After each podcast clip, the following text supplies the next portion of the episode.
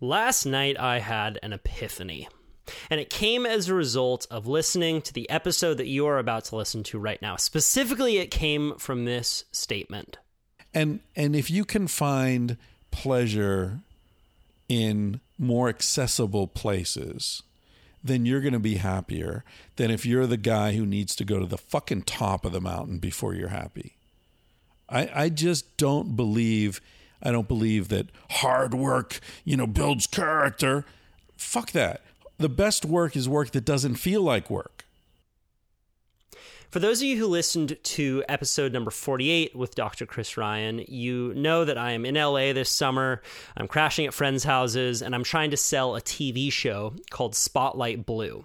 It's about people who have a unique relationship with water and the places that have come to define them. And so far, what this has looked like is me sending a bunch of emails that have not been returned and sending phone calls that have also not been returned. And it's felt like a lot of work. And what it's also doing is it's taking time away from this podcast, which I'm actually more excited about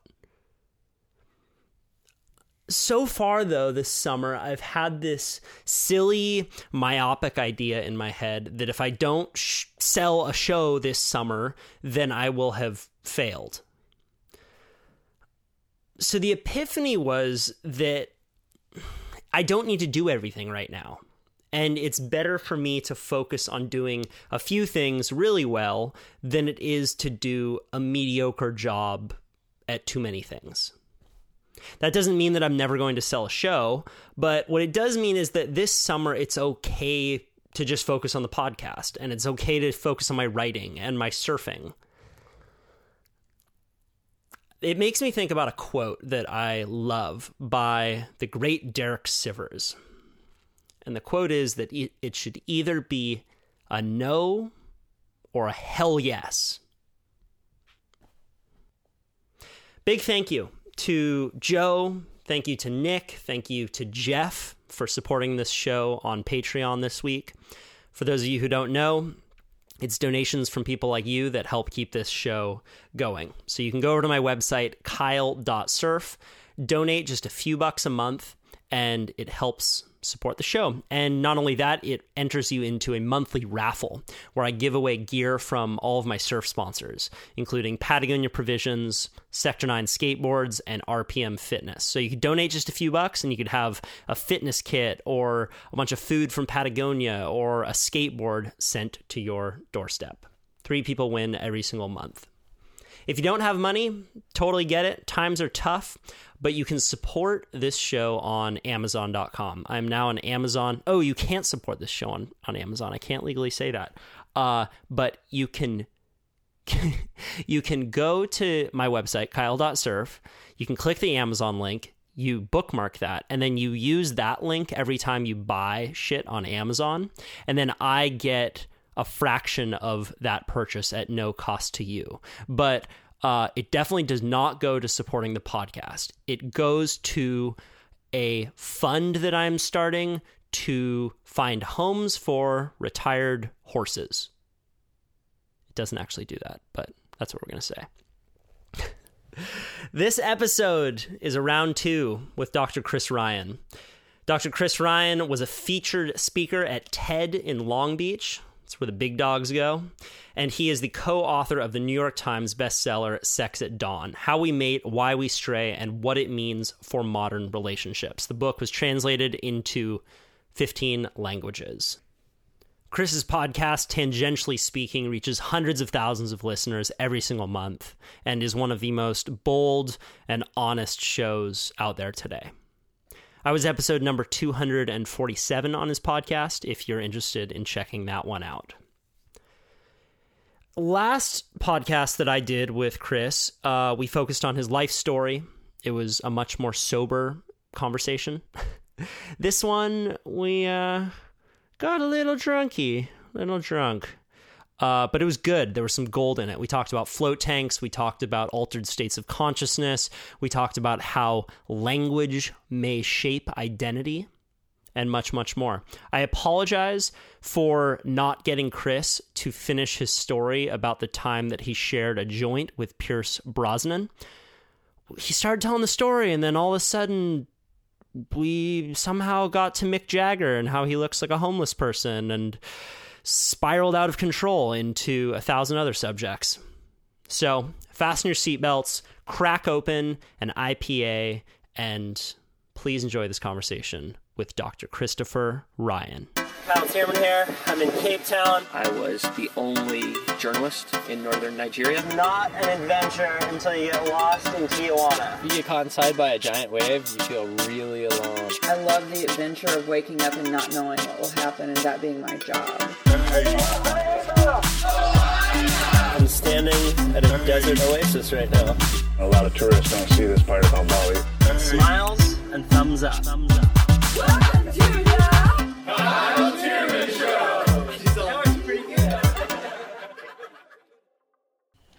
Got the backup plan. We've got our IPA ready.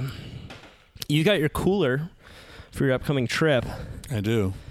It's a Yeti. fully stocked. Are you sponsored by Yeti? No, I did a campaign with them once, and uh, they're a cool fucking company, man. If you're not sponsored by them, stop saying nice things about them. You can't do that for free.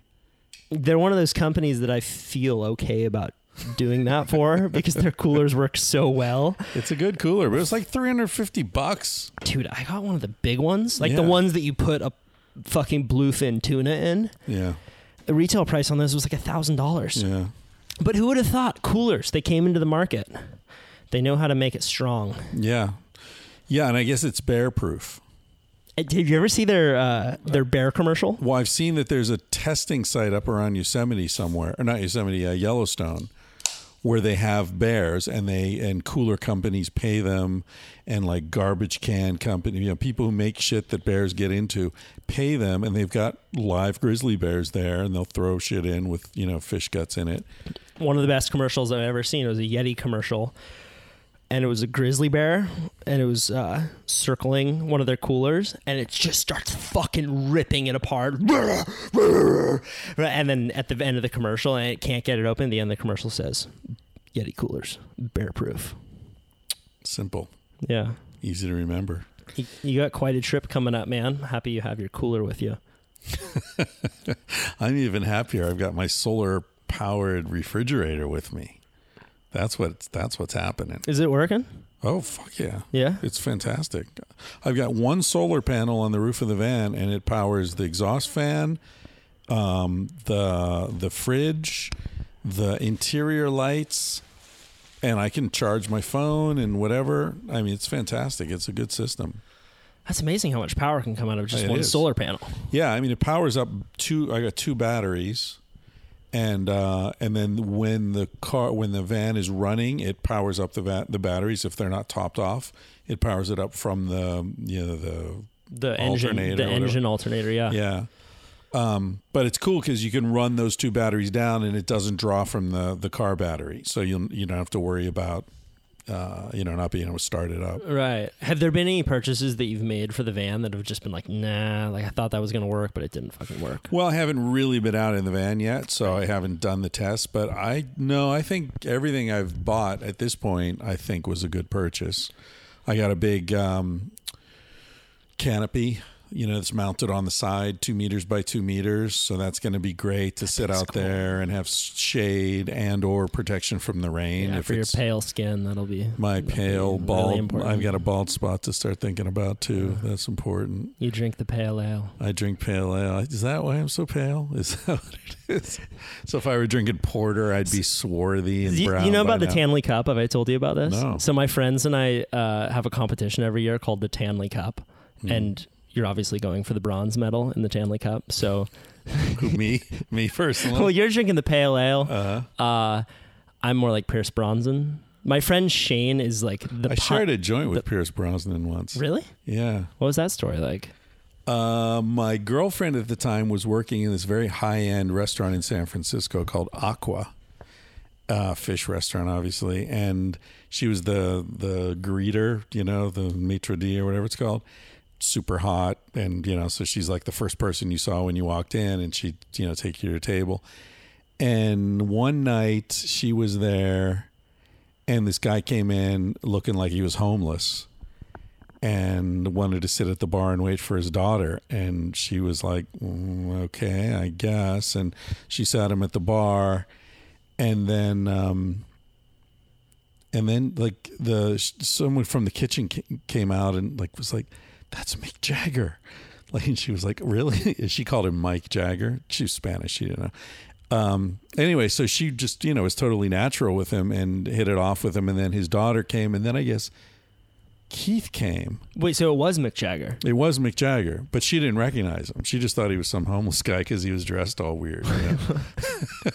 That's what happens when you really make it in L- in uh, the music business. Yeah. you go beyond the uh, Louis Vuitton, Yeah, the oh, dressing yeah. super nice, and you start going homeless. Well, I don't know if you and I have talked about the the research showing very interesting research that that it took uh, a bunch of photos of men wearing different outfits and then looked at how women responded to the men, how attractive they found them. So they had so they had like the same 50 guys, right? And they took photos of them wearing like a t-shirt and jeans, you know, sort of typical lower class kind of symbol symbolizing outfits and then like a suit and tie, right?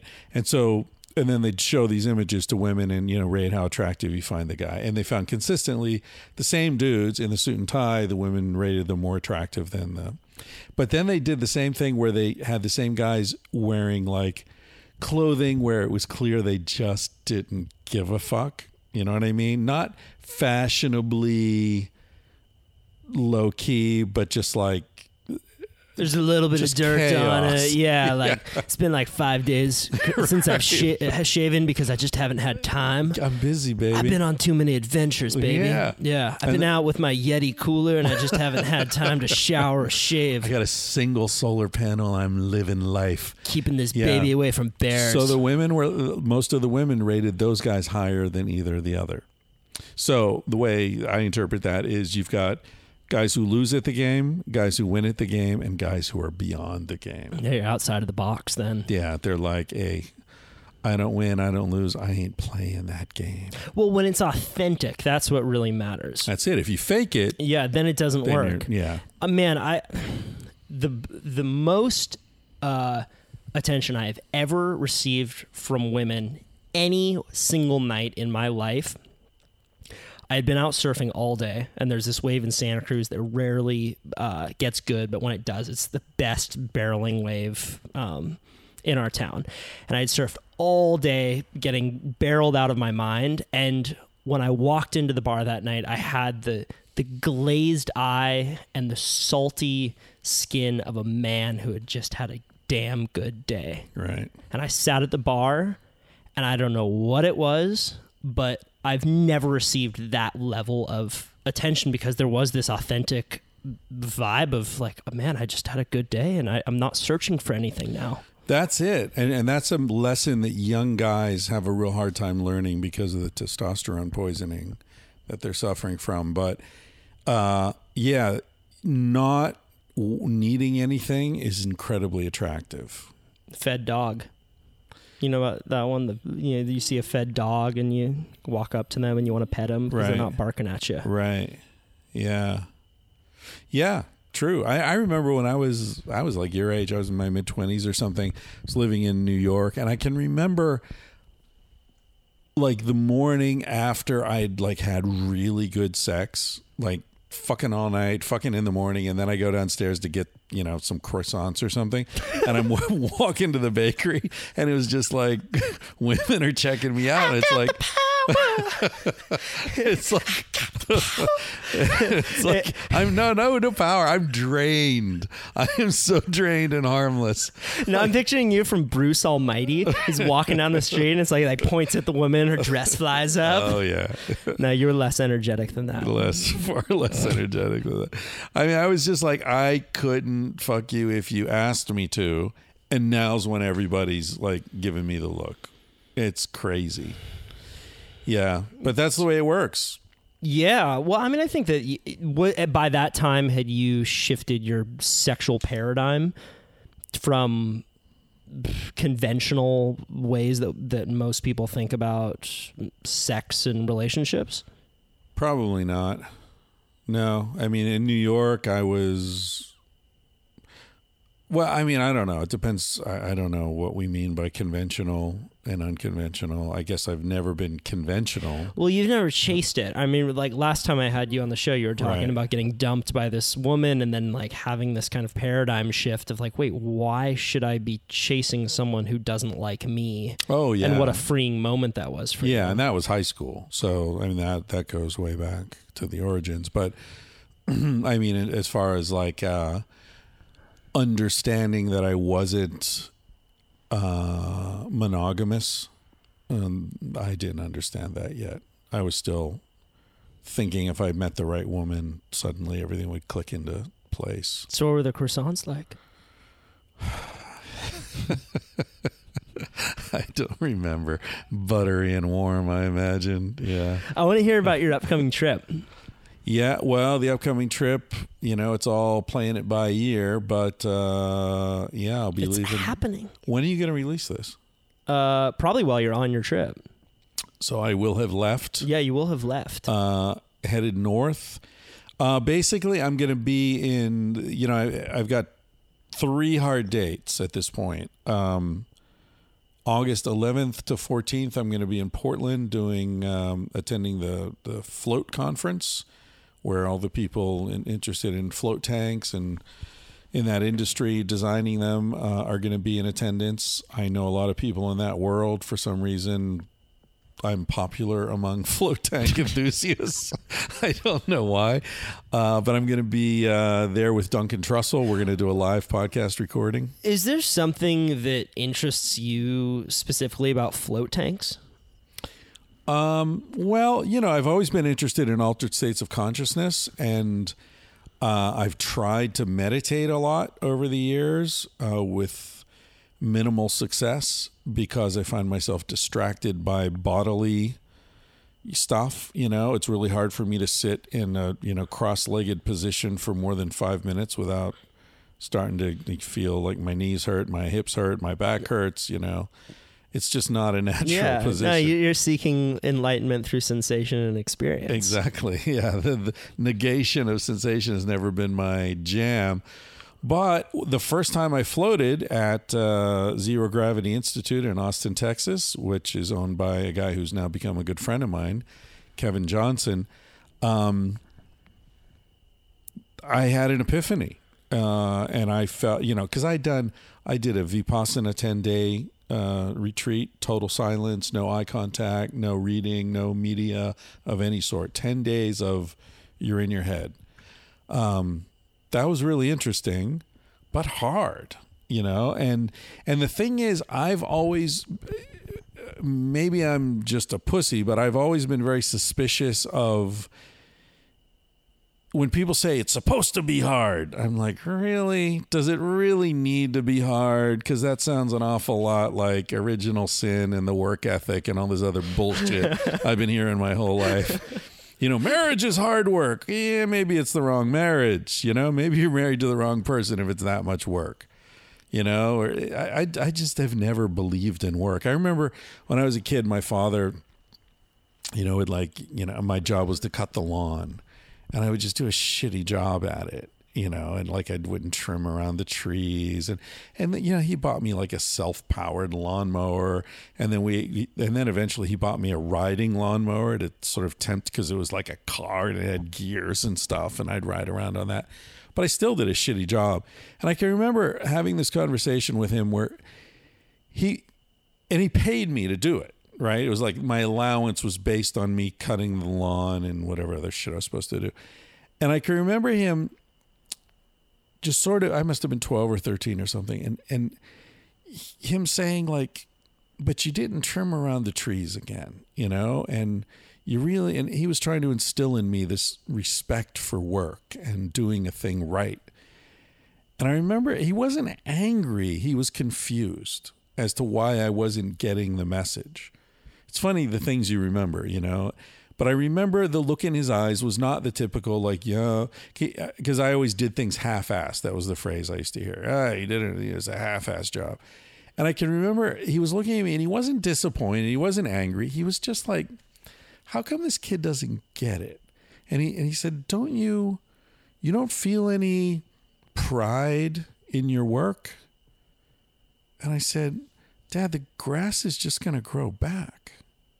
Like, this is meaningless. What how am I supposed to feel pride in cutting grass that's going to just grow back next week? I don't get it. So does it have more to do with the task at hand and if you feel passion around the task than Yeah. than excellence itself? Because clearly Yeah. you're capable of excellence when you apply yourself to it Even in the certain word disciplines. excellence, the word excellence Yeah, yeah, makes the you- hair on the back of my I know head. you get very combative. feel like you, you get combative around the word excellence. Well, because it's used to manipulate people so much. Excellence, um, you know, like uh, Le- it's legacy, the best. You got to be the best. You got it's, this is all this American, you know, never settle for less than perfection. You know, strive and oh, give me a fucking break, man. We live seventy or eighty years. None of us are going to be, you know, excelling at everything.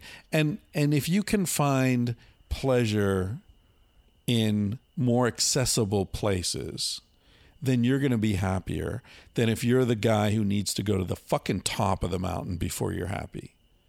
I, I just don't believe I don't believe that hard work, you know, builds character. Fuck that. The best work is work that doesn't feel like work. Right? That's the work you want to be doing. Is the work that you want to be doing. You you enjoy doing it. So do float tanks feel like work for you? So oh, I forgot that that's what got us onto all this.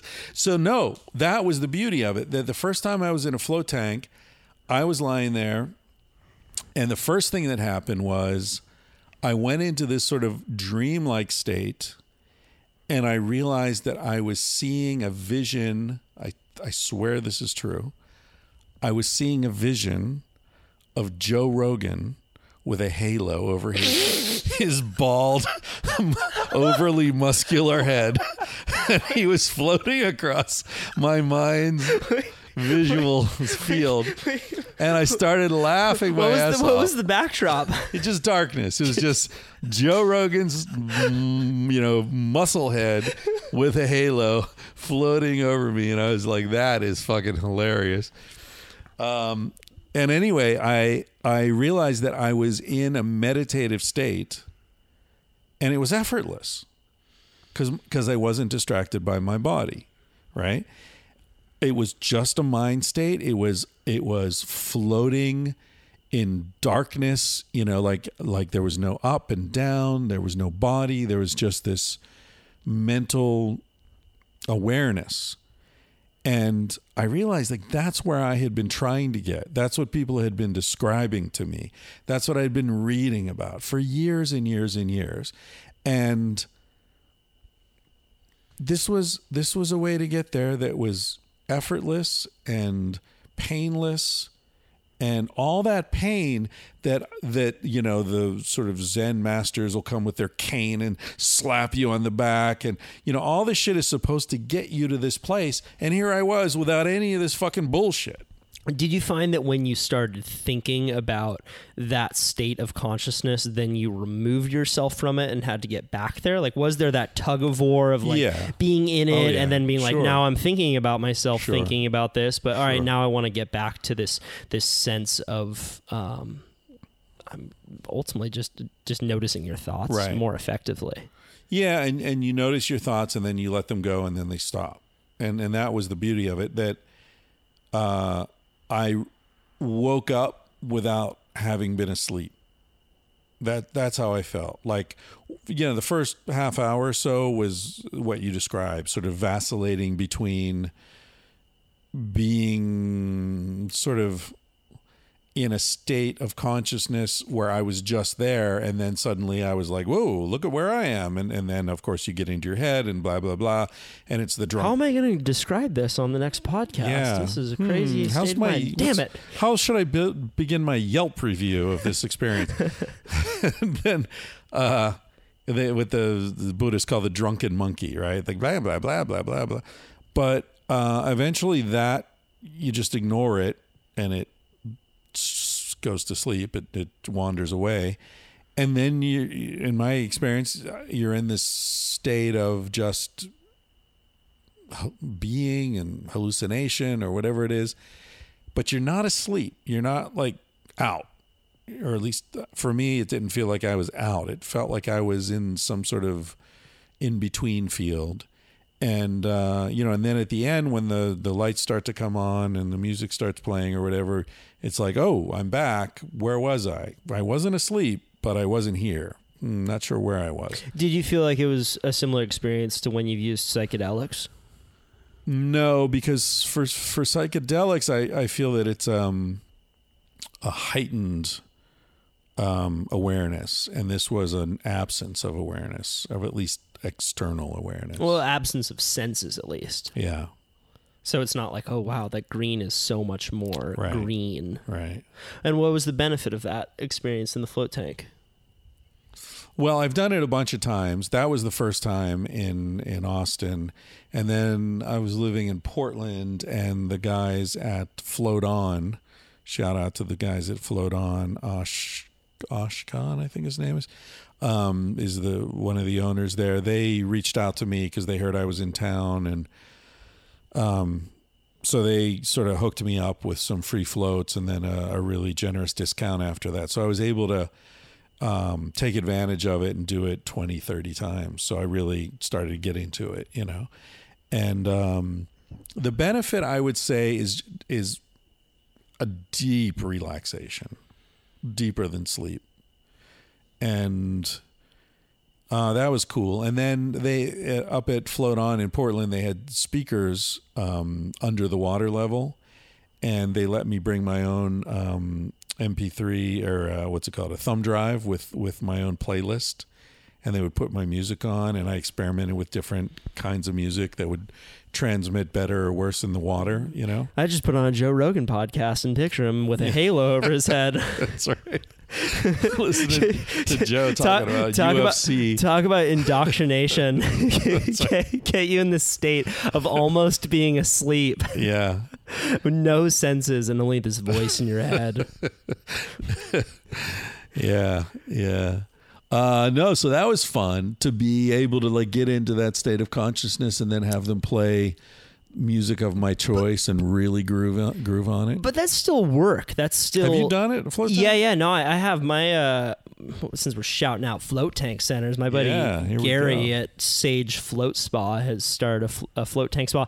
He started a float tank center. Where is and it? Santa it's in Santa Cruz. Yeah, right on, on 41st Avenue. And I would say that, fuck, dude, the transition that got, that guy has made in his life energetically like it wasn't like he was like he was on the edge and then he came back but just dude just energetically man. Like when you when you when i hang out with him now there is a level of comfort with himself hmm. that I don't see many people, uh, at least in their 20s. He's like 29 years old, um, or right around that age. I don't see many people that have that possession of self that he does. And yeah, I, I've experimented with it. I haven't gone deep into it. And I had some cuts most of the time that I was doing. I was coming back from surf Yeah, that's not good. Yeah, the salinity it gets. Yeah, and you don't want to shave before you go in. No, either. no, Yeah.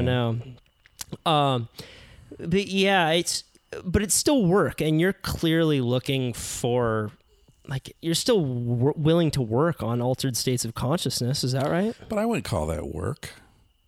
Work? Lie back in a dark room and just chill out for an hour and a half? If that's work, you know, Sign me sign up. me up. I'll be I'll be there Monday morning. Um, yeah. See, that's okay. Getting back to this whole work ethic and excellence and all this, I I feel like the pleasure receptors of the brain and body are there for a reason, and our ultimate purpose on this planet is not empty pleasure, but deep, fulfilling pleasure. And, you know, it's, there's a reason water tastes so good when you're thirsty, right? There's there there's a reason you need to rest when you're tired. All these things, I think a lot of our difficulties in life are that we are indoctrinated in systems designed to get us to ignore the messages that we're getting from our bodies and from our deeper selves.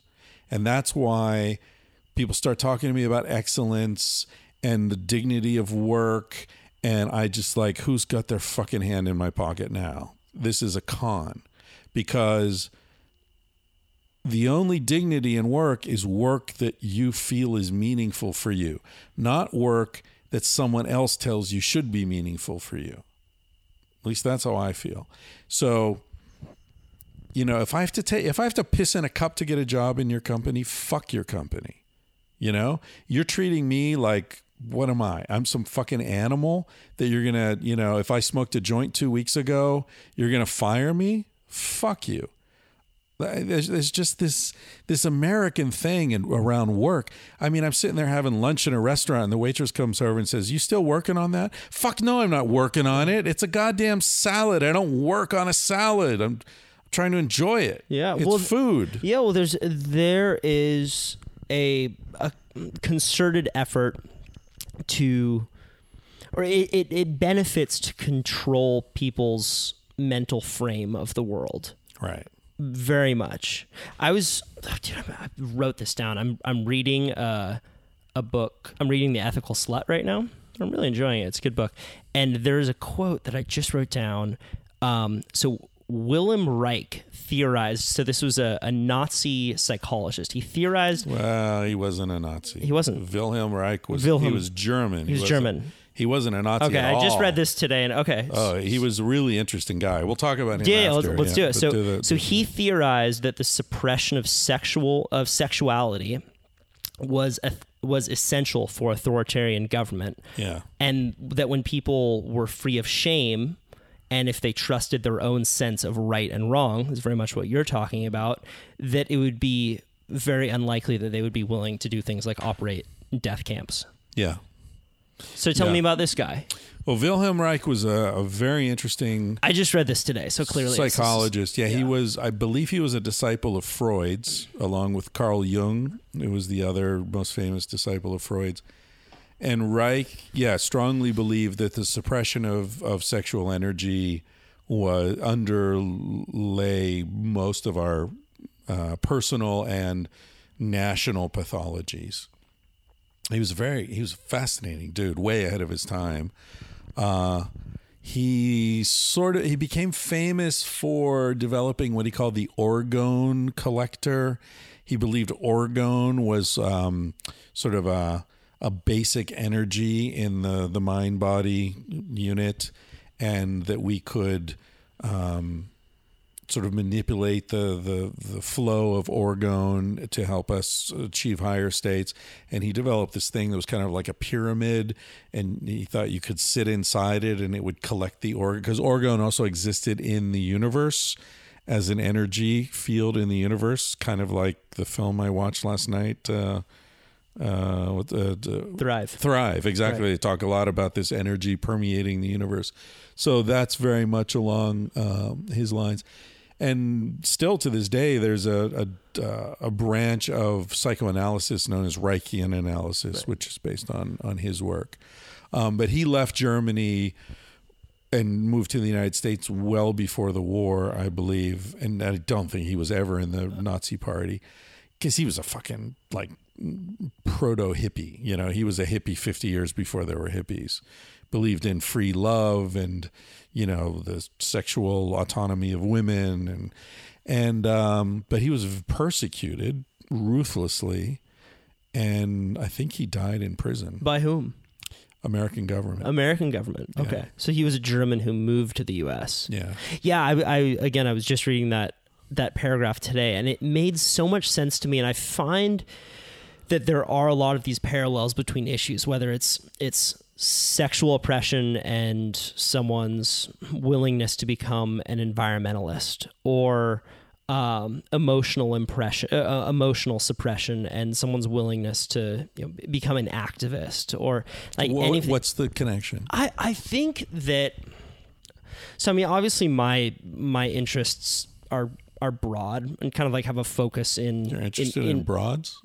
I'm interested in broads of course uh, no I mean my I mean, kind of my shtick is ocean conservation, right? And for a long time, I've been thinking about how to get people to to care about environmental issues, and I'm as I'm being exposed to more information in the psychedelic worlds, in um, questioning s- sexual paradigms, um, antidepressants, and the state that we're in right now, I, f- I find that it's very difficult that, to expect that someone is going to stand up for their natural resources if they're hooked on antidepressants or if they are um, i- i- feeling sexually suppressed or if they don't have access to themselves in a deep way. Right. and um, I guess I'm just connecting these kind of seemingly unrelated issues, but it, it's kind of hidden in plain sight. Obviously, with the '60s, the the psychedelic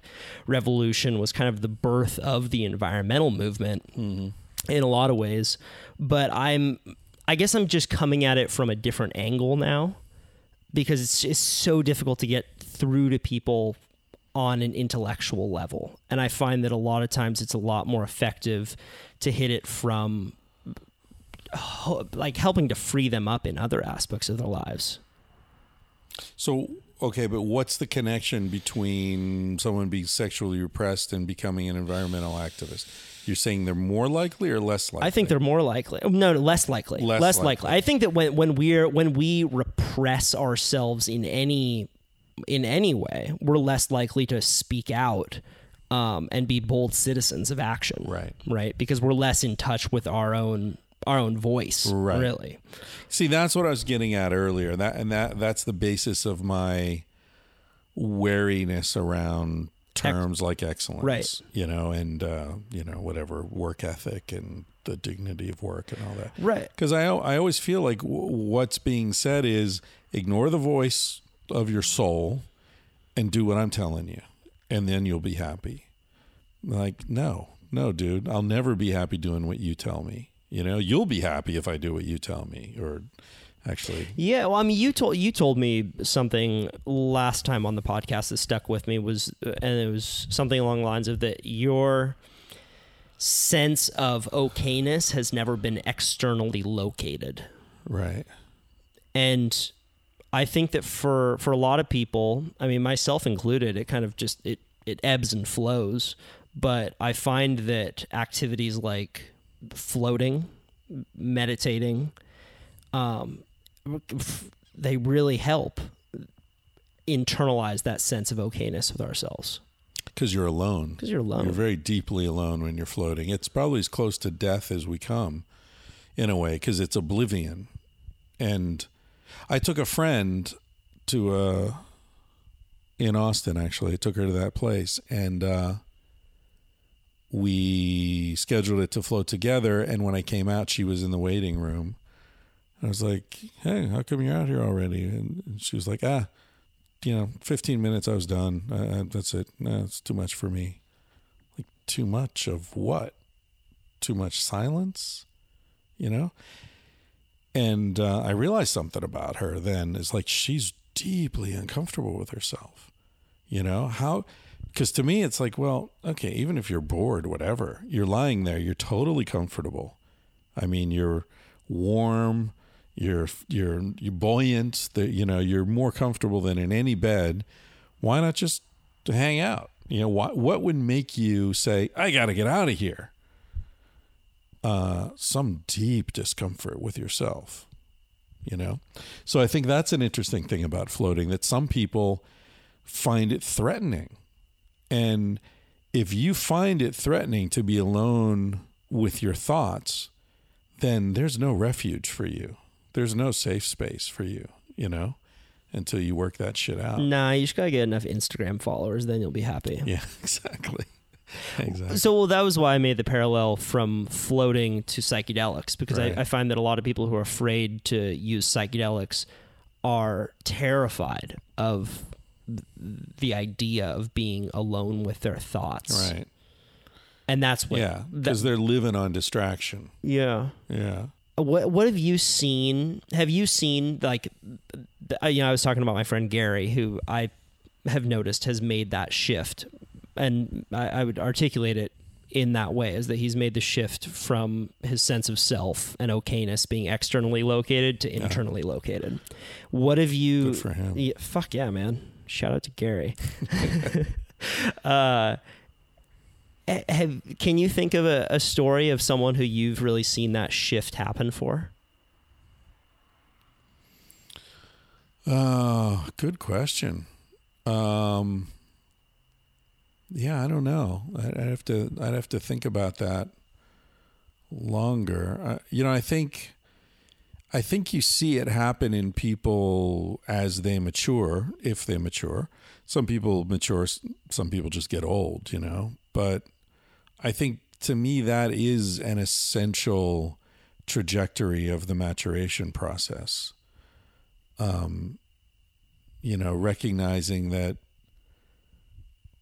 uh, that you can't give that power away. You can't ever give that power away of of deciding whether you're okay or not, whether you're cool, whether you're your life is, you know, It's okay. yeah, is is acceptable, you know. And if it isn't acceptable, then you are the one who has to make changes. You know, you have to take chances and all that. But yeah, I don't know. As far as looking at other people, it it uh, it's hard to say. Uh, Certainly, I think I've seen it in women I've known for for some years, lovers, you know, women I've been intimate with. Um, that you see the energy change from, you know, being very um, concerned with How they're perceived by yeah, others. and men's attention and men's hunger and desire and all, and then they, they get to an age where it's like you know what I can't compete on that level anymore um, because you know I'm not 26 anymore you know I'm 40 and like anybody who's going to be into me now it's not TNA it's it's going to be a different kind of thing. And what's really sad is when you see women who are and I guess men as well who are so keyed into that sort of the physical being physically attractive um, and then seeing it ebbing right as they get older and they just don't want to let go of it and then they start getting the surgeries and you know the ridiculousness you start chasing something.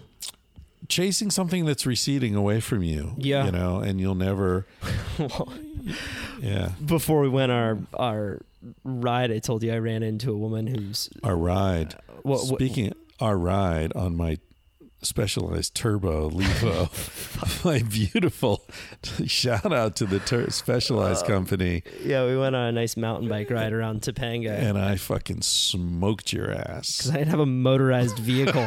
He's coming up from behind me and goes, "Hey Kyle, this is what it's like to be rich. We're on the same hill, but I'm just going faster." And working less hard. it's true. It occurred to me in that moment. It's like that's what it's like. I got like I got into Harvard because my dad went there. Sorry, kid. I know you worked real hard, but And then at the top of the mountain, you say, "Man, that was steep." you know, I had it on the highest motorized gear, and it was still hard for me. well, I was trying to be nice to you, man. fuck See you. that? That was that was me being humble. yeah. Uh. Anyway, Any- anywho, So, yeah, I, I ran into this this girl. It was her thirty first birthday, and she I said happy birthday, and she said, "Well, you know, I don't even like to celebrate my birthday anymore because after thirty, you're kind of going downhill, and it's like not even really that exciting. You're kind of like." Eh. And I'm like, well, you, you might want to challenge that mindset because you got another 70 years of that. yeah.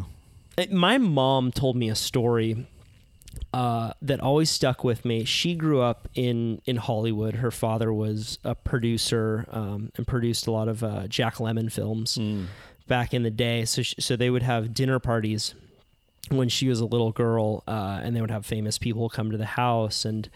She remembers seeing these beautiful women come to their house for the dinner parties and feel and and the women she could tell felt so uncomfortable with themselves Right. and th- you know she's this 12 year old girl seeing you know like these uh, marilyn monroe type characters walk through.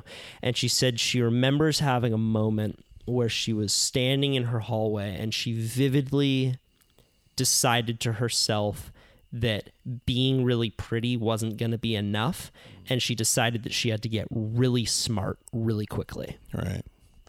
It's a great insight. Yeah. Yeah, well, you know, I lived in that house with fashion models for three years in, in Barcelona. Did we talk about that? We might have talked Uh, not last last time on the podcast. Uh, well, yeah, I lived in this mansion where like there were all these studio apartments, and everyone there was a fashion model except me.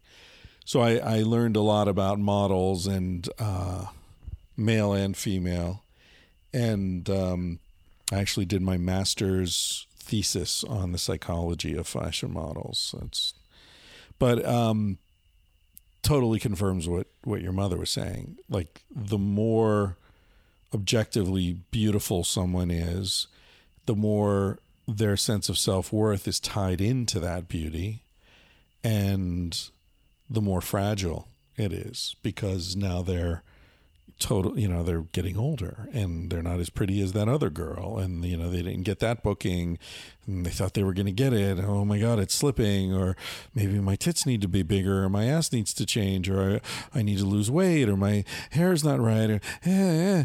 I remember the only woman I ever hooked up with, the only fashion model I ever hooked up with during that time, which you could say in some ways, like objectively the most beautiful woman. and She was a fucking lingerie model, right?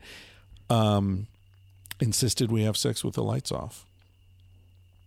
And I was like, Are you kidding me? Are you kidding me? You want the lights off? And she said, If the lights are on, I can't stop seeing myself from every angle. Whoa. Yeah. oh, Yeah. what a tortured reality. Exactly. Exactly. So, You're like, you know, when I'm on my motorized mountain bike, I just can't stop seeing myself from every angle because I look so damn good. I always I see myself from behind because I'm when- always up ahead. Especially when I'm dusting your ass. yeah, yeah. My Navi tires. Yeah. Specialized Turbo Levo. Love it. They gave me that bike. They didn't ask me for anything. Nothing. They were just like, yeah, if you like it, you know, if you mention it, that's cool. So I'm mentioning it. I Me- love it. Yeah. Meanwhile, I you- like people who give shit away and no strings attached. You know what I mean? Yeah. Yeah. A couple Companies. Like a couple Sam Harris books. There's plenty of strings attached to those. so, what what Kyle's referring to is every time we have a fucking conversation, a few days later, I start getting things in the mail. first, I got what was the first thing? I think it was the jump rope. The first thing was this like super high tech jump cable, uh, which you could use to I like just- wanna- throttle a mafioso. I just want to get you on the path to excellence, man. It's exactly it. I'm so resistant. He's like, and you know, you should really read some Sam Harris. Yeah, I don't know when I get around to it. And then suddenly I've got like a Sam Harris library showing up at the door. well,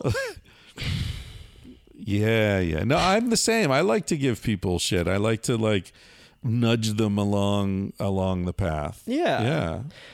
uh, yeah. I mean, it's kind of it's kind of like this gift economy uh thing like burning man has a gift economy people always Right. say like oh burning man like it's a tra- you it's, it's like a barter system or something like oh i'll give you my fish for your diamond or Yeah. something you know uh but it's not at all Fish for a diamond. that was a bad one That's sorry it was fit it was it would be more like like ecstasy for lsd like tr- kind of trade a blowjob for some crack. Eh, not a lot of crack done at Burning Man, not that I know of. That's not a Fish, Burning Man. fish for a diamond. Fish for a diamond. God, you get beat up for saying something like that. It's a big ass fish. oh gosh. Yeah. Yeah. Um. Anyway, no, it's it's it's a gift economy, Right. right? It's this like I want to. It's this this culture of wanting to offend someone with your generosity. Like, Right. like I have this thing Right. that is is helpful and you'd enjoy it. You know, it's everything from like, oh, I have an orange tree at my house. We're gonna peel some oranges and hand them out to. Mm. I have an art car and I want to let you come have the best party of your life on this art car. Right. But what happens when you shift to this this kind of uh, abundance economy is profound. It it it really shifts the human psyche and the way Yeah. that we relate to each other, especially in a world where there's this kind of like like social climbing and like tit for tat, quid Right. pro quo uh, Right. vibe. It Zero really sum thinking. it really lightens things up. Yeah, yeah, definitely. And and you know, it could be argued that that is more in alignment with human nature uh, than the the zero sum scarcity based economy, right? Which is my gig. Your gig is saving the oceans. My gig is trying to get people to have a more accurate understanding of prehistory. And one of the things that's very interesting in prehistory is, and also hunter gatherers who are living today, is that you know, we look, you know, here we've got this fucking president who is all about, I'm rich. I'm really, really rich. You can't believe how rich I am. And it's all his name on the building and the gold bullshit, you know, f- fucking horrible. what a terrible sense of taste that guy has. But anyway, it's all about how he's, you know, the big man, right? You go to hunter gatherers, you want to find the person who's considered the leader or the chief or you know whatever the the terminology that we're using you you find the smallest hut because the leader the person who is most respected in that community generally is the person who gives the most away. So he or she is in the smallest hut. He or she has the f- least beautiful stuff because their wealth is in is expressed in their generosity. And that so they their social capital is inversely proportional to their material capital. See what i'm saying? So, which hunter gatherer societies uh, use this model? well this is what's known as the big man model and it's uh, particularly prevalent in the the uh, pacific the tropical pacific islands also in Africa, in, in a lot of hunter gatherer groups in Africa, although they tend to be egalitarian. So the idea of giving more than anyone else is hard because everyone sort of ends up with the same. Uh, it's also expressed in the Pacific Northwest in the potlatch ceremonies, where they were competitive gift giving ceremonies. So you would invite the neighboring villages over and have this crazy party. It's kind of like a wedding. You were at a wedding recently, right? We see this expressed in weddings. A wedding is an enactment of social generosity in an attempt to increase um, social status. So you see this really strongly in Africa, where if your children get married, you have these giant parties. I went to a wedding in Africa. It was a three day fucking party, just day after day, and just incredible expense and food and dancing and live bands and you know rented cars bringing everybody around moving them here and there it's all about like look at me look at how much i can give away you see it expressed also in uh, in a place like india where uh, it's a sign of status to have a really fat wife because it means you're rich enough that you can not only feed her enough to make her fat, but you can afford to pay for the- you know all the maids and all the stuff, so she doesn't have to move. They take them to fat camps. Fat camps. You know about this? in India? Uh, in in certain areas where uh, being overweight is a sign of beauty, Yeah. take women to fat camps and they'll pump them full of like goat milk. I milked a goat a couple weeks ago for the first time. yeah, Yeah, Frida, Frida the goat. Um, Have you ever milked a goat? um, Or an animal? I have, yeah, Have yeah, yeah. anything? No, I've milked a goat. I've milked a goat before. When I was in fourth grade, I went to, to this little uh, hippie homeschool program uh, called Orchard School in Aptos, and we milked Somehow I'm goats. not surprised. Yeah, right. I really deferred from that path. um, I want to get I want to go a little bit deeper into gift giving Right. culture Right. and prehistory. Is that expressed uh, at all in bonobos? Uh, good question. Gift giving. Um, there's certainly a common behavioral sequence will be a male. Um, they like sugarcane, and sometimes the keepers in captivity will throw some sugarcane. A male will pick up some sugarcane, walk over to a female, give it to her. She starts chewing the sugarcane, and then they'll fuck. So the food as a sort of pre-sexual gift-giving thing Like is, is common. It's like taking Yeah. them out to a nice seafood Right. dinner. exactly. You can have the raw oysters, or you can have a chunk of sugar cane. What do you want, baby? right. Yeah. Uh, so that whole food sex thing is is very uh, common in in bonobos and chimps too, I believe. Um, but with chimps, it's more complicated because sometimes there's force involved in sex, whereas in bonobos, it's there's never force. If Yeah. a female's not into it, she's not into it. Hey, I, I wanted to ask you about, um, before I forget, I wanted to ask you about your thoughts on the aquatic ape theory. Yeah, I think it's very interesting to to outline for people who aren't familiar with it. Um, the aquatic ape theory posits that at some point in our evolutionary history, humans must have lived, or proto humans must have lived in the um, the tidal areas uh, along the shoreline, because there are many aspects of human anatomy and physiology that are unique to us among the apes. Among them being saltwater tears. No other ape has saltwater salinity in its tears. Um, the fact that uh, human babies know to hold their breath when they're submerged. Chimpanzees will just breathe water and sink. Uh, the fact that babies are born very fat, so they're buoyant uh, the fact that we have subcutaneous fat, both males and females, particularly females, and that uh, subcutaneous fat, meaning a layer of fat between our muscles and our skin, other apes, no other ape has that. Uh, that makes us buoyant.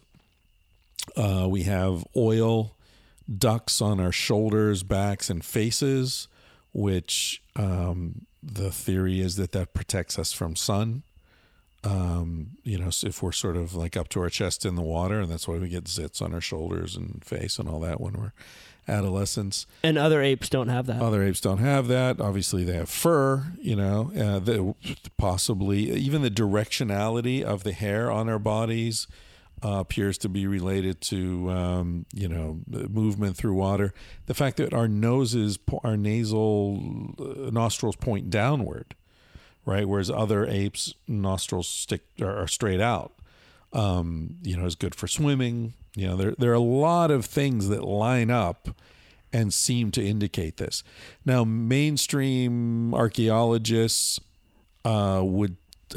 Uh, My understanding is that this theory is dismissed as unrealistic and ridiculous, and our bones would be, you know, less uh, weight bearing. You know, a lot of things would be different if this were true, they argue, but I haven't seen any arguments that explain all these different uh, qualities of human beings that are unique to, to us among the apes better than the aquatic ape theory.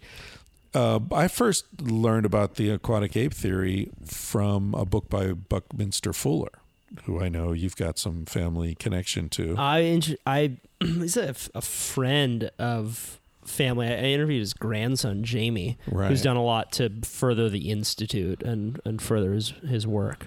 Yeah, so Buckminster Fuller was this great genius, independent thinker, and uh, in one of his books he mentions the aquatic ape theory, and that got me into like looking into it. Like, what the fuck is this? And then I read, um, what, what's the woman's name? Uh, I've actually corresponded with her. She's great. Um, the Ascent of Woman is one of her books. Helen Morgan, I think, is her name. Or Elaine, Elaine Morgan uh, is the sort of most prominent advocate of this theory. But it's it's very interesting. I, I don't have a strong opinion one way or the other. I'm not deeply conversant with all the different arguments. Well, it's it's sure is interesting, man. You talk to free divers, and they'll give you a dozen more characteristics um, that allow us to dive very deeply underwater. Um, Yeah. I mean, for example, if you dive to a certain depth. Um, for a certain time, your spleen will contract and will release red blood cells so that you can stay down longer. Right. Your organs will kind of collapse in this way. That's Yeah, but see, for that to be relevant, you'd have to say that doesn't happen with with chimps Right. or under that kind of pressure. I do not know if that happens. And also, separately. like the theory doesn't say that we were diving 90 feet down. The theory says that we were in the tidal areas. So we're like up to our chest in water, right? So, because that's where the, the mussels are, you can net fish there. You're not so deep in that sharks can get you, um, but you're you're off the beach, so leopards can't get you. So you're in this sort of sweet spot where there's food. The water's more or less body temperature if we're talking about the tropics. Um, we know that humans, the sort of human diaspora from Africa, which What's diaspora? uh, spread out. You know, the, the going out into the world from Africa happened around 70,000 years ago. Um, and we know that it makes perfect sense that they would have gone along coastlines, right? If you can walk along the coast, why would you walk into the mountains, into the jungle? There's lots of crazy shit in there, right? You're going along the coast, there's food, there's fish washing up. There's, like I said, there's plenty of mollusks, you know, the, the, the, in Florida and other places, the, there were mountains of shells that were found, literal mountains of shells, because people are just going along the coast Yeah. and you know shucking shells, shucking and jiving. But you're saying that fr- from an archaeological standpoint, the fact that we have um, you know, a- anatomical variations that allow us to dive to deep depth, depths doesn't necessarily support the theory of aquatic apes. I don't think so because that isn't the theory. The theory wasn't that we were diving, you know, ninety No. feet down to get a sponge or something. Why would you? Yeah. Right. Everything you want is is close to the surface. It's food, and going deep exposes you to a lot of risks. So yeah, the deep diving thing and the adaptations to that, or the parent adaptations to that, to me doesn't do anything to strengthen that argument. Right. It's more novelty. Yeah. Yeah. Yeah. I mean, if you could show It is interesting. Like when your fa- even, I mean, Yeah. I don't know if this would support the theory, but when your face touches water, your heart rate slows down. Yeah, that's interesting. But I'd want to know, like, does does a chimp's heart rate slow down? Does it bonobos? Does it orangutans? If that's only human, then yeah, I'd want to, I'd, I'd look into that more deeply. Um, and I, I suspect it is only human because all those other apes would just breathe in the water and freak out, right? They're not going to like go into lower metabolism gear to save oxygen naturally That's why we're up here and they're still down there, down there in the treetops. down there in the treetops. Yeah. So I don't know. It's it's a very interesting it's a very interesting theory. And it certainly seems to me like we're better adapted to water than the sort of conventional view of human evolution would presuppose. to talk about human change man i've i've never seen human change on a i mean we were talking earlier about like your your sense of self being externally located versus internally Right. but getting people comfortable in water seeing people who aren't comfortable in water freak the fuck out uh, is something that's been really interesting for me to witness.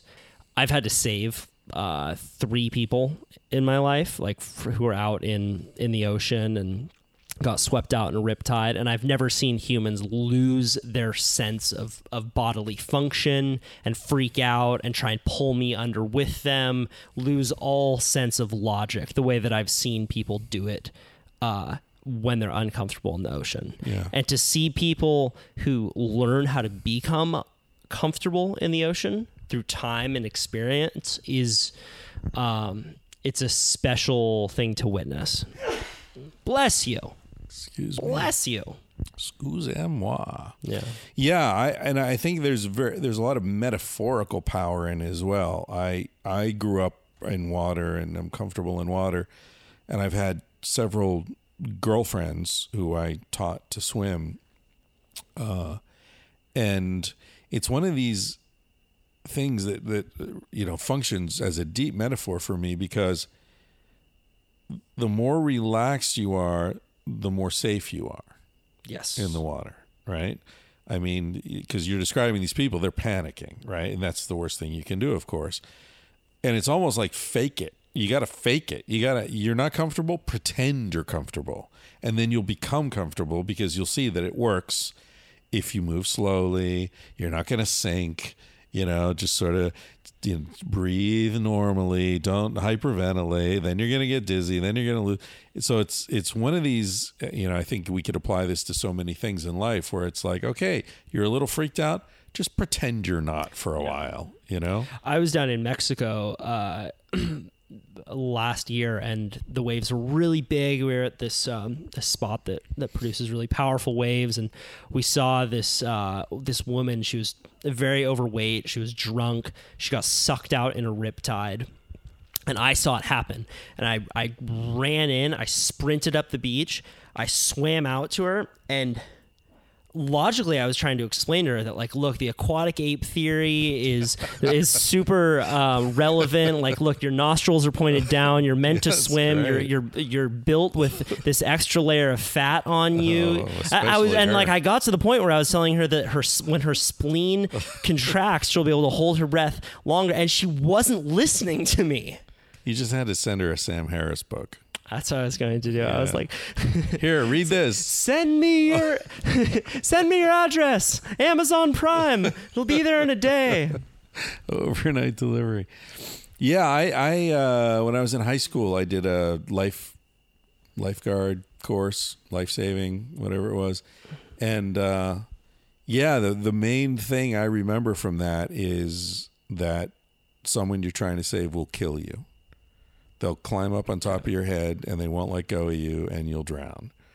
So you get like four or five feet away from them, outside of their their reach, and you dive down. You grab them by the ankles, and you come up the back of their body, and you control them, and you fight them to save. wait them. wait what are we talking about here Yeah, this is kinky. This is this is the way I, I you know, do it. you know what they do in the uh, Hawaiian Lifeguard Association, or at least they used to in the last What's that? Just sock them in the face, Punch them in the face. punch them in the face. Yeah, if they're if someone's freaking out, Right. I, I Immobilize. I would them. still absolutely do that if someone uh, if someone I wasn't able to physically control. You break your hand though. You got to be Yeah. careful punching people. I like splash them with water in the face. that'll, that'll calm them down.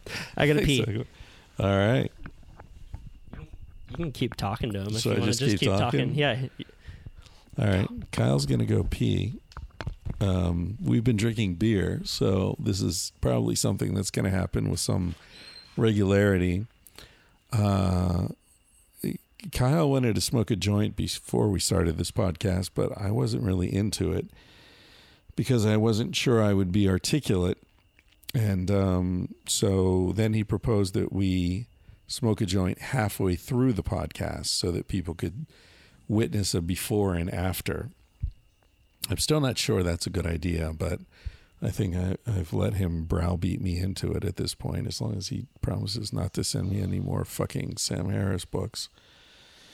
So uh, he's off there pissing in my toilet now, even though I've told him several times that he's welcome to go piss outside where there's no splashback that I need to clean up later. Um, but yeah, for some reason, even though he's got the the go piss in the driveway option totally open to him, he prefers to go piss in the toilet. Are you sitting down?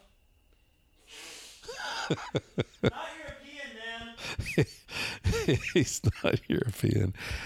He's standing up, which means he is splashing all over the fucking place. And I don't have a god, I don't have a maid, so it means I have to go clean up all the splashes all over. I told you you could piss in the driveway, man. How come you keep pissing in the toilet? Are you some sort of city boy? you know, smoke a joint. if we come to the halfway point, Yeah, all right, yeah, for sure. all right. She was living in a single room with three other individuals. One of them was a male, and the other two, well, the other two were females. God only knows what they were up to in there. And furthermore, Susan, I wouldn't be the least bit surprised to learn that all four of them habitually smoke marijuana cigarettes. Reefers. Halfway through, and half as articulate. Here we go. This is a bad idea. it was. So we, you asked me about the trip. Yes, I did. I said I had three hard dates, And we got to one, and, And then, then we- somehow we made it to the aquatic ape theory. the rest was history. So there's the Flow Conference in Portland, 11th to the 14th, where I'll be doing this live podcast recording with Duncan Trussell, the famous Duncan Trussell PhD, and then uh, and then the eclipse on the 21st. There's going to be a total solar eclipse, which I will be watching from somewhere along its path, either in eastern Oregon or maybe Idaho or Wyoming, Out in the van. out in the van. You should uh you should get um welding goggles.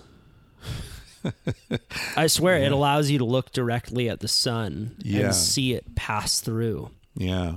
Otherwise you're gonna be squinty, you're gonna be under your canopy, you don't wanna be in the shade, it's gonna be a letdown. Get welding goggles. You'll be like Iron Man.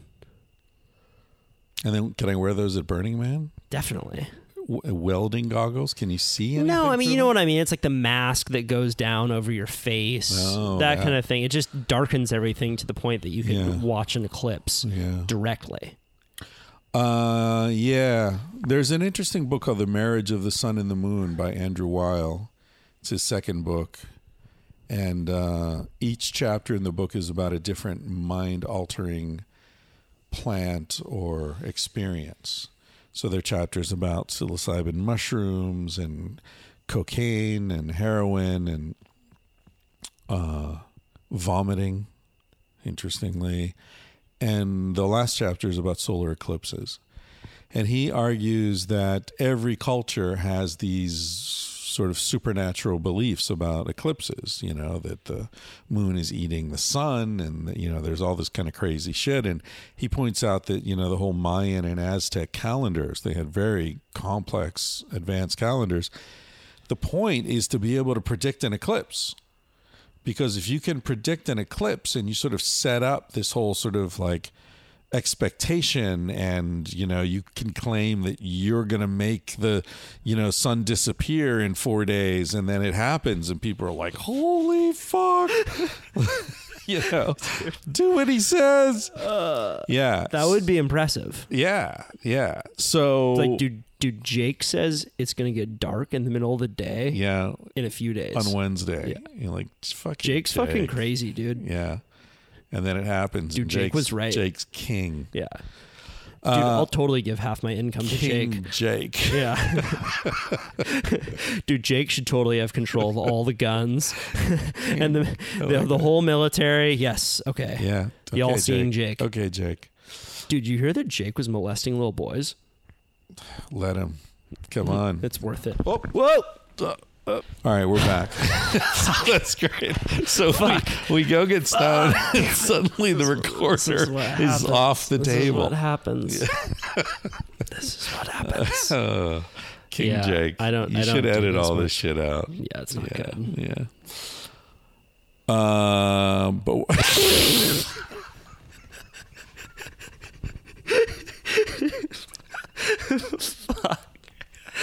Oh God!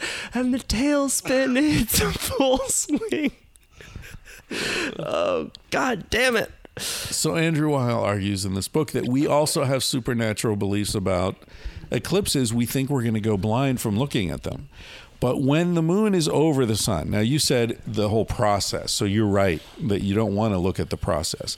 But during the totality, when the moon is over the sun, you can look straight at it without suffering damage because the disk of the moon now check this out the disk of the moon fits over the disk of the sun so perfectly that you can see the solar flares going off the sides but none of the light of the sun is coming at you directly enough to hurt your eye which means that the apparent diameter of the moon and the apparent diameter of the sun from the surface of the earth are so closely aligned within 1%, right?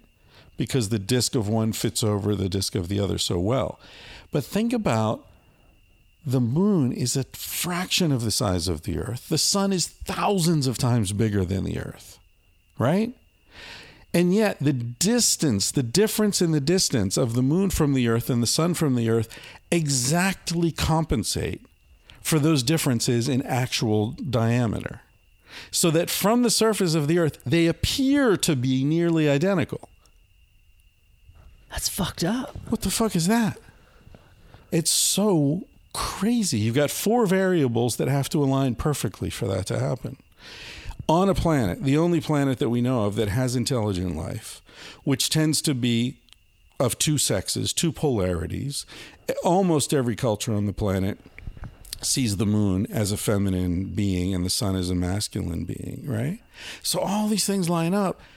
And there's this crazy mathematical convergence that doesn't need to be this way. I wrote to Andrew a while when I read this, and I was like, has anyone ever uh, looked at the apparent diameter of the moons of Jupiter from the surface of Jupiter, right? Because we could do the math and then compare that to the apparent diameter of the sun. And he wrote back, he said, people have done that and they don't line up at all. Whoa. So you follow what I'm saying? No, I totally, totally. It, it, to me, that you know, we're talking about supernatural shit, and is there God? Is there this? Is there that? To me, that's the most amazing thing I can think of. Far more than the you know the oh the circumference of the pyramids if you align it on spring and you know this equinox or what. That's that's that's too involved. There are too many variables there. There's too much. You take this shape and you make it three dimensional, and then turn it and twist it, and it turns into this. This is the fucking sun and the fucking moon. And as soon as we had enough technology to calculate how far away is the moon and how big is it, how far away is the sun and how big is it, as soon as you have those four numbers and you go, well, then why do they look the same? So, how much bigger could the moon be to still have that um, perspective? Like what? Like well, like what's the median involved that you could still see Well, solar see, flares? See, that's the thing. It could be. I think it's within one percent. Right. Okay. So the the because it varies because the moon and the sun both their distance from Earth isn't constant. So you know different times of the month and different times of the year, the sun and the moon are, are more or less close to the Earth. So it varies. But in a solar eclipse, it's within one percent, which is fucking nuts. Yeah, that is nuts. Do you believe in a in uh God man, growing up in Santa Cruz, I have a fucking allergy to this kind of shit. Like like that we're going down here and then it's like, well, what, like are you are you a cancer sign with the the half moon rising Yeah. full moon of January 9th? Yeah. I, I just yeah I find Crystals? yeah What I just fu- crystals? fucking Oh, tr- this one will, are they like- char- are they charged crystals this cost extra. I have a friend who's a yoga teacher, and she told me once that uh, a client tried to pay her and charged crystals. Yeah.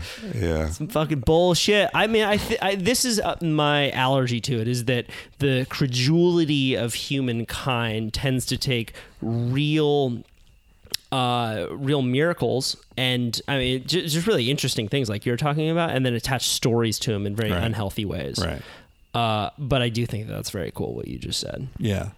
Yeah, I I don't see that I resist doing that. I don't I don't say what it means other than that it seems to me to be intentionally meaningful. Yeah. It to me it comes across as something where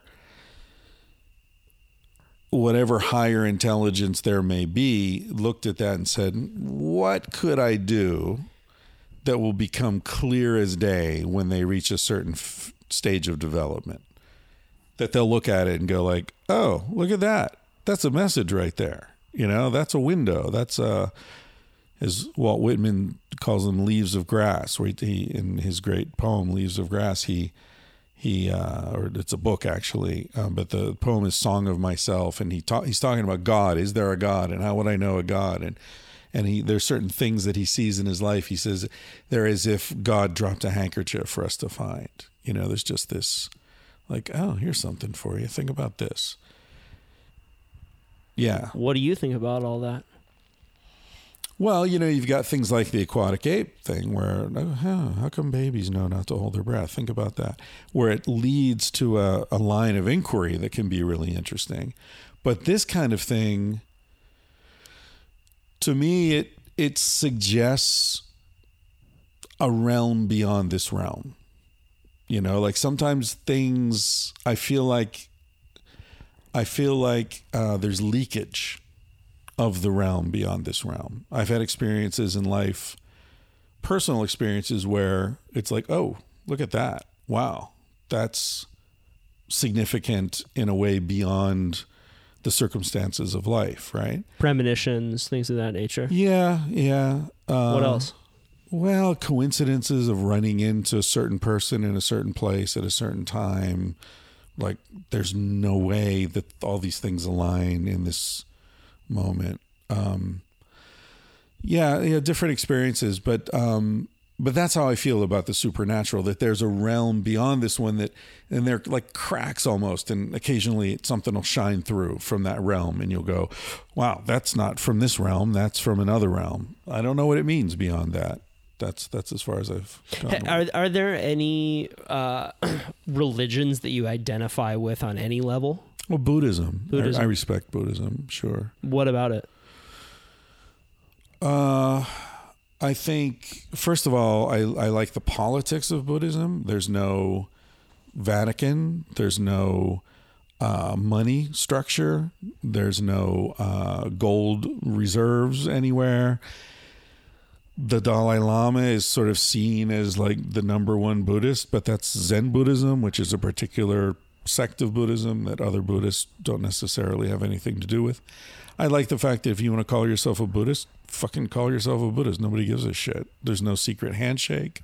There's no, you know, have to cut your body or your daughter's body. You know, none of that. Uh, it, it, I think it's, it, you know, the Buddha even said, like, don't fucking call me the Buddha. You know, like I'm just one. They're all over the place. That's gangster as fuck. Yeah, it's like it's like Elon Musk saying, "Here, take our fucking patents or whatever, public domain." Yeah. it's like you're so cool that you don't give a shit if people think you're cool, right? Which gets back to our earlier conversation. So I like Buddhism in that respect. In terms of the philosophy of Buddhism, uh, I am sort of down with half of it. Well, I'm down with all of it, but there are interpretations. So, for example, the the sort of central tenet of Buddhism, as I understand it, is that our, we suffer because we become attached to the things we want and we yearn after them, and we uh, are repulsed and try to avoid things that bother us or that we're afraid of. And so we're constantly running toward or away from things that we're imagining. And then we're distracted from where we are right now, and our lives go by, and we've never been in the moment. We've never actually been living because we're always chasing the future and fleeing the past, or vice versa if we're anxious, you know. Um, so I think that's totally true. And the, the problem I've had with Buddhism is around desire, because desire is generally seen as an enemy of equanimity. And what's your problem with that? Well, I get it for most things. Desiring, you know, a Hummer or a Rolex or, you know, the big house on the hill. But I've taken a lot of pleasure in life from desire of of women and erotic desire particularly. And I feel like there's this there's a and this is to sound corny as hell, but I feel like there is, well, you mentioned it earlier, like seeking wisdom in sensation, seeking wisdom in immersion, you know, uh, and I've instinctively always felt that that's a path that's worth acknowledging and a path that I'm particularly interested in and able to tread without, you know, getting lost in it. So how do you not get lost in that So you're you're going down this road of sensation, enjoyment, excitement. How do you how do you get excitement? Because it's, it seems to me that the problem comes when excitement turns to anxiety, Right. right? When Exactly. when that emotional shift occurs, right. Excitement to fear. Yeah. Yeah. And um, how do you, how do you get back? Well, I mean, I don't see that excitement to fear thing happening so much. Uh, I mean, well, so, so here's here's the question: like, how do you decide what sensation to put in your life and what to keep out of it? Because it seems like that's the danger is when people don't have a good Right. a good barometer for right. what to what a to good. That's very good. to keep and take. And and Yeah. and Buddhism, I see they're just like, okay, let's keep this at an arm's distance because we see how badly desire fucks people up, Right. And and torments them, and and really is responsible for a, a lot of the suffering, right? Because desire can can become um, tweaked in a way where all of a sudden it's des- the desire to control other people, the desire to Sure. have the tallest building on the block with no with no concept of whether or not it needs to be that tall. Right. And as a result, we see um, women being controlled in a lot of uh, societies. We see um, mass environmental degradation. Right. I think it all comes from this kind of uh, s- like psychological pathology. Yeah, but I, I don't think it would be fair, and I'm not saying you're doing this, but it wouldn't be fair to blame all that on desire. No, no, you're itself. you're right. I think I, I I think I just made a logical jump, and it's because I'm stoned. No, but, no, but, no, no, but I you're making we, we were we were getting some we were getting something. Well, you asked like, you know, how do you filter the good desire, the the worthy desires from the unworthy desires, right? Like, how do you decide what to let into your life and Yes. what not? And I think that's an important consideration, right? Because, um, I'm sure I've said this to you before. I like to do dangerous things safely, right? So the way I've looked at it in my life is, what's the cost benefit ratio here? How much s- sensation am I going to get from this?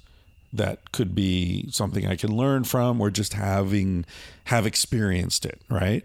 Versus how much is this going to hurt my body? What's the risk of death? Um, Am I hurting someone else? Am I hurting anyone else? Obviously, yeah. So, you know, those sorts of considerations. So, for example, you know, hallucinogens, when I first started doing hallucinogens, I was like, wait a minute, this costs five bucks for a hit of acid. I'm tripping for like 10 to 12 hours. It's the most interesting kind of altered state I've ever experienced. And it's non toxic because I, I read the science. The first time I tried it, I was like, what is this? And I read the science. I read about Albert Hofmann. I read the, you know, the neurotoxicity and the, the propaganda, all the bullshit about how it, you know, breaks your chromosomes and, you know, it can lead to schizophrenia, all this kind of bullshit. I read all that stuff and I was like, okay, this is bullshit. This is relatively non toxic. No one's ever died from it. You could lose your shit, but you can lose your shit if you're in a car accident or your cousin dies or your girlfriend breaks up with you, you know? Lots of things can provoke, Right. you know, psychotic break, and particularly in young men. Um, yeah, so I looked at that as like low, low risk, high, high learning capacity or potential. So that's why I was into hallucinogens for quite a while. Um, H- how into them were you? Like, what? How well, I use them a lot. I Yeah. mean, when I was in probably like you know the when I was in college and maybe four years after that. Well, when I was in college, there was a period where I was tripping several times a month for a few years, and then when I was traveling. It varied depending where I was in the world and who I met along the way and whatever. Would you consider yourself through that time period a, um, I guess a, a serious psychonaut in the sense of going into the the experience with intention to really deepen and broaden your understanding of self and the universe? Well, see, this is this gets back to the earlier point of Like what I'm trying to say, Chris, Yeah. is were you trying to achieve excellence while you were on these See, psychedelics? exactly. I was just I, I didn't think of that, but I was I was you were heading in that direction. I was heading in that direction. It's like it's the way I travel. It's the way I do drugs. I don't know if it's the way I have sex or approach sex. I don't know. I'd have to think about that. But like, I like to get to a good place and just hang out there. So I'm ambitious in the sense that I want to find a really interesting place. But I'm but I can hang out there. I got to this place Pushkar in India. I sat there for 3 weeks. I was like I don't ever want to leave. I mean, I, I'm someday I'm going to leave, but I'm not in a hurry to leave. You know, I just want to chill here. This is amazing. Um, so it's the same thing with hallucinogens. I wasn't like, you know, I read Terence McKenna and they would do these mega doses and, you know, converse with fucking frog beings or something from out in the middle of nowhere. And like, yeah, I did, I did a heroic dose. The probably, I think it is the last time I did acid and it, it was a fucking nightmare. But, but, uh, uh, so that's not my thing. It's like I like doing this. I want to do it again and again. I don't need to push it to the fucking limit and ruin a good thing. Right. Like I had a motorcycle for years. I ride a motorcycle like a fucking grandpa, man. I'm not in a hurry. I'm not impressing the girls. I got a girl on the back. I want to, I want her to get home safe. Yeah. So I like riding motorcycles, but I'm not a fucking Yahoo, you know? Yeah, I, I guess my question in regards to psychedelics isn't so much like the dose that you would take, but the mindset that you would go in with. I mean, I definitely approached it with respect. Uh, I Yeah, think- clearly, I think that you have a, I think you have a very healthy relationship with psychedelics. Yeah, no, I do too. It's very, uh, it's been a very important learning experience for me. You know, as much as travel. Tra- it's almost like they're the same thing. One is external Yeah. and one is internal, but both of them give you the the opportunity to see things from multiple perspectives, and there's nothing. There's no single lesson that's more crucial, I think, to intellectual development than appreciating that your perspective is just a perspective and there are others.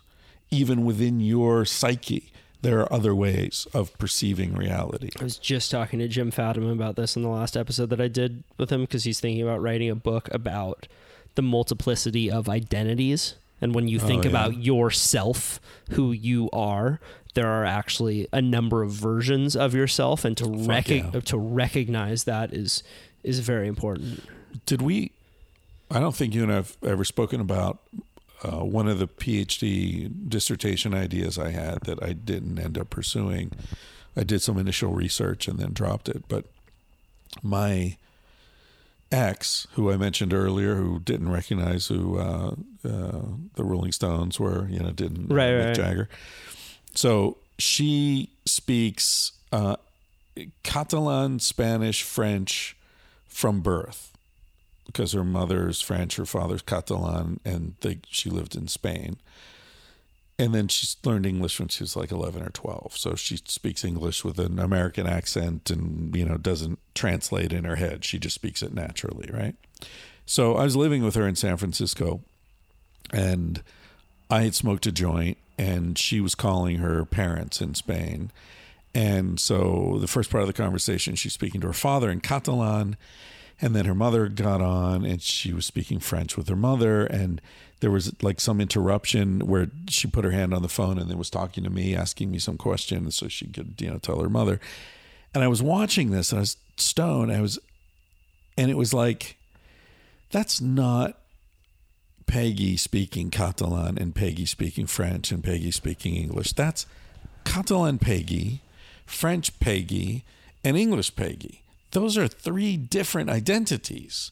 She's not one person switching between languages. She is a a, a multifaceted brain shifting between these different phases that it configures itself, right?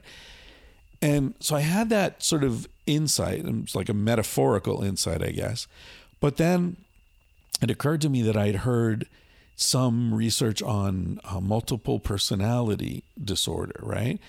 And Stanley Krippner actually was the consultant for the movie Exorcist. This is your mentor. Yeah, Krippner. Stanley, my my buddy. Yeah, uh, And so I went to him and he gave me a bunch of uh, research.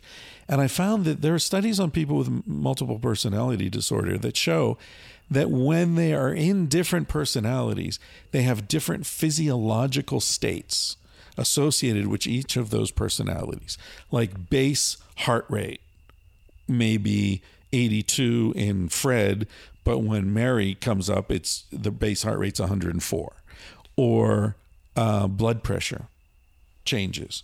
And when they move between the, the different personalities, it returns to that signature state of that personality, right? Yes.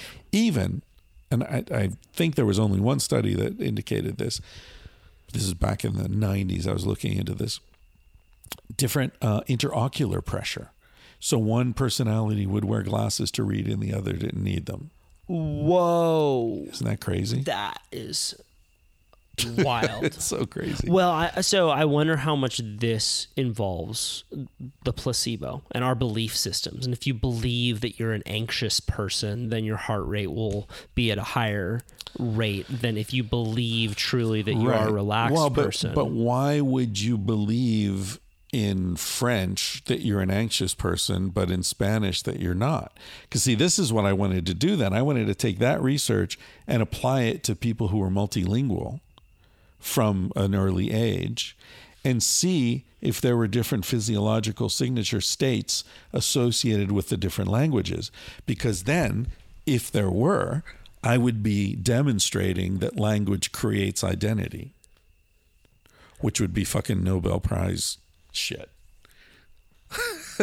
you know, I mean, do you, that- I mean, do you think that that's the case? Like, if I- uh, like I a it Spaniard, a, Span- may a. Spaniard has a lower heart rate than an American, and it's. I mean, so how, No, so, no, so here's no, not all Spaniards. I'm No. just saying Peggy, for Yes. example, my ex. If sh- if her heart rate and blood pressure and possibly interocular pressure were different when she were speaking Spanish versus English versus Catalan versus French, and I could demonstrate that that was the case in 50 or 100 people, that would be pretty fucking interesting. Not that the French is necessarily more stressed out than the Spaniard. It'll vary in different people. But if there are physiological states that correlate with different linguistic stances, then that shows something fundamental about personality being secondary to language. okay. I mean, there's stu- yeah. there's research showing, for example, that language we we already know it's well demonstrated that language uh, frames perception. So, for example, if you show uh, different colors and ask people to differentiate from different shades of, of colors, right? If they have, if there are words in their language for those different shades, they're better at differentiating them than if there aren't. So, for example, in our language, we might have like, we have what? Orange, burnt orange, brown, basically, right? But there are languages that have seven words for the different gradations between those things Right. because they're berries or something that they're interested in. Well, I mean, I'll tell you this, man. Uh, language very much shapes thought process. Like, I mean, we've Oh, been yeah. going th- through like my love affair for Sam Harris, and it's because he has words for shit that I just like vomit out, and I'm trying to explain like mindfulness, and I feel like I just get to know myself better. But when I hear some, I mean, like yourself as well, you're highly articulate. You create words to allow people to feel what they're feeling more fully hmm. right and and there are languages and words that allow people to see what they're seeing with more detail Yeah. and that shapes our human experience Fuck yeah. Yeah. And also, I mean, that's one of the things I learned teaching English overseas. I came to appreciate English as a language a lot. English is a really interesting language because it's so malleable. You can twist it into so many different shapes. give me an example Fuck you, you fucking fuck. That's a quote from a movie, by the way, which movie Blue Velvet. never saw that dude. You got it. Blue Velvet's it's classic. It's classic. Dennis Hopper. Fuck you, you fucking fuck. Let's deconstruct that Sentence. yeah. So fuck you. Fuck verb. you fucking fucking uh, adjective in this case of in the gerund form. So it could be the present continuous, I am fucking, or it could be uh, an adjective, you're a fucking asshole, right? Fuck. Noun. The object of the sentence is fuck. So the word fuck is occupies three different parts of speech in one sentence. Try doing that in Spanish. You'll there's you'll never do it. It's impossible.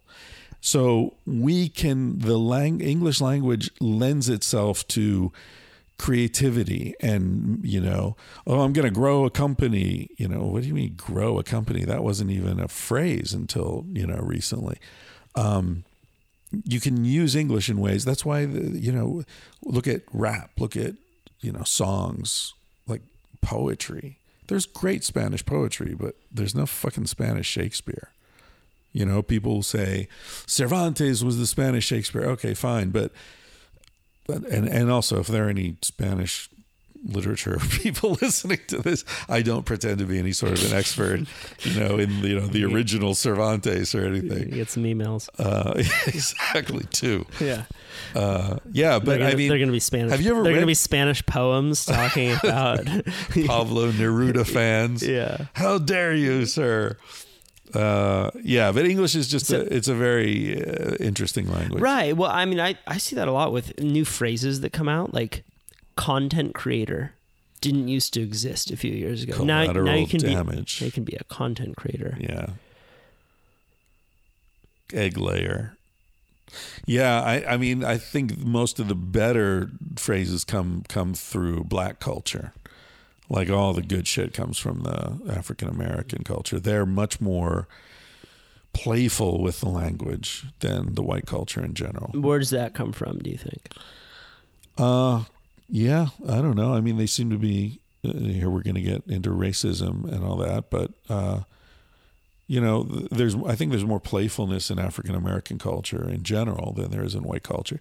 Whether you say that has something to do with Africa or it is to do with um, being at the bottom of the social and economic pile, and you know the lower classes are always freer to experiment and you know their sex lives are freer and the, you get up into middle class society there's more rules and you know reputation. Is that true? There's more sexual freedom in lower class in uh, lower cultures. and and upper.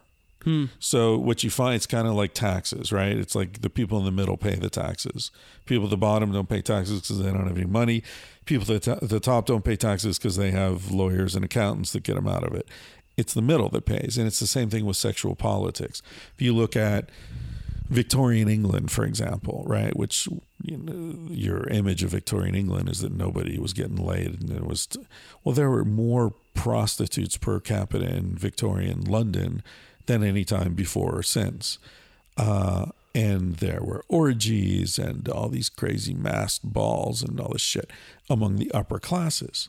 It's the middle that had to follow these very strict rules, and everybody was all uptight poor people are fucking in the alleyways and rich people were you know having orgies in their fancy palaces eyes wide shut shit. yeah Everyone, exactly everyone wears a mask. exactly uh yeah Why is that? So- do you think?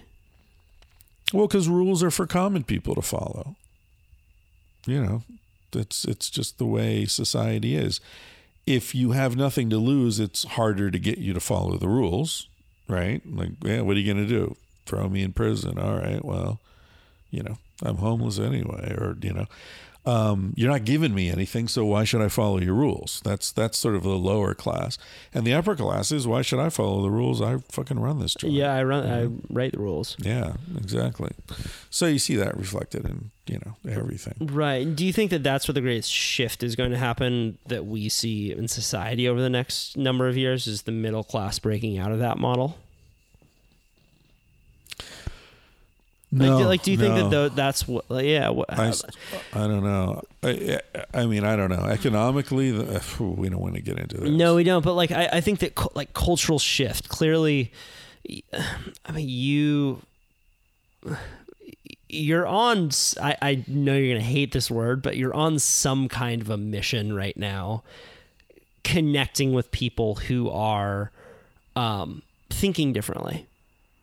Right? Is that fair to say? Is that Yeah, fair? Is that yeah, at least sure. fair, is that at least fair to say that like No, you're definitely. connecting with people who are looking to to ex- push their own consciousness, push rules, push just like what life can be Yeah. and I th- I think that you, um, I mean, you're obviously not preaching like, look, we need to change this and change that, but you're looking at societies that seem to be working better than others, and you're breathing life into those societies. So I guess the Yeah, I mean, we, we're kind of talking fair. about like the middle the middle class and shift happening. Um, where do you see that that kind of shift happening on the most effective scales?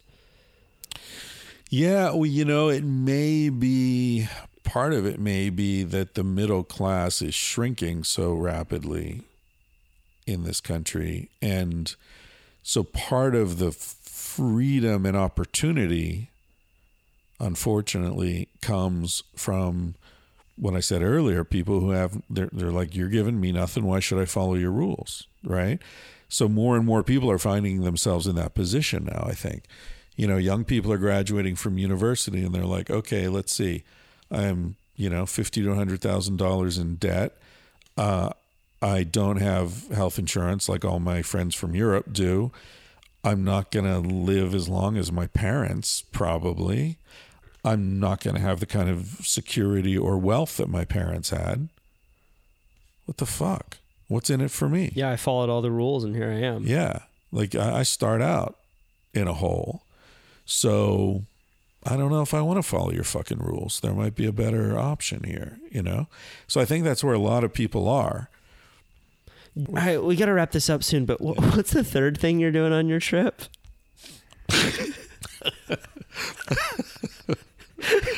Parts one, two, and three. Uh, yeah, my voice is going. Yeah, float tanks, solar eclipses, Burning Man. and Burning Man.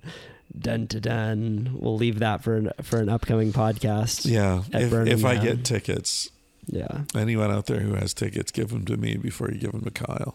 He Yeah. doesn't. He doesn't need them. We'll see y'all at Burning Man. yeah. If any of you have Burning Man tickets out there, be sure to sell them to me instead of Chris. Hey, before you take off, please take two minutes and give this show a rating on iTunes or wherever you're listening from. If you have an iPhone, what you're going to do is go to the bottom right hand corner in your screen right now where you will see the search button.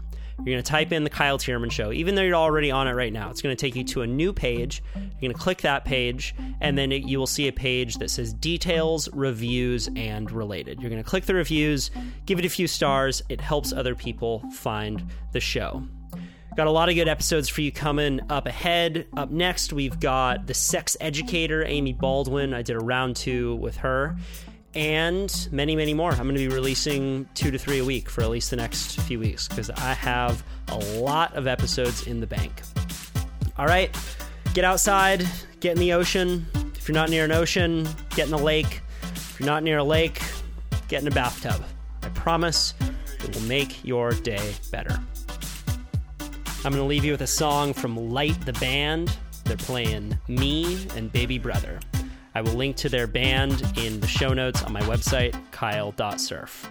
See you soon.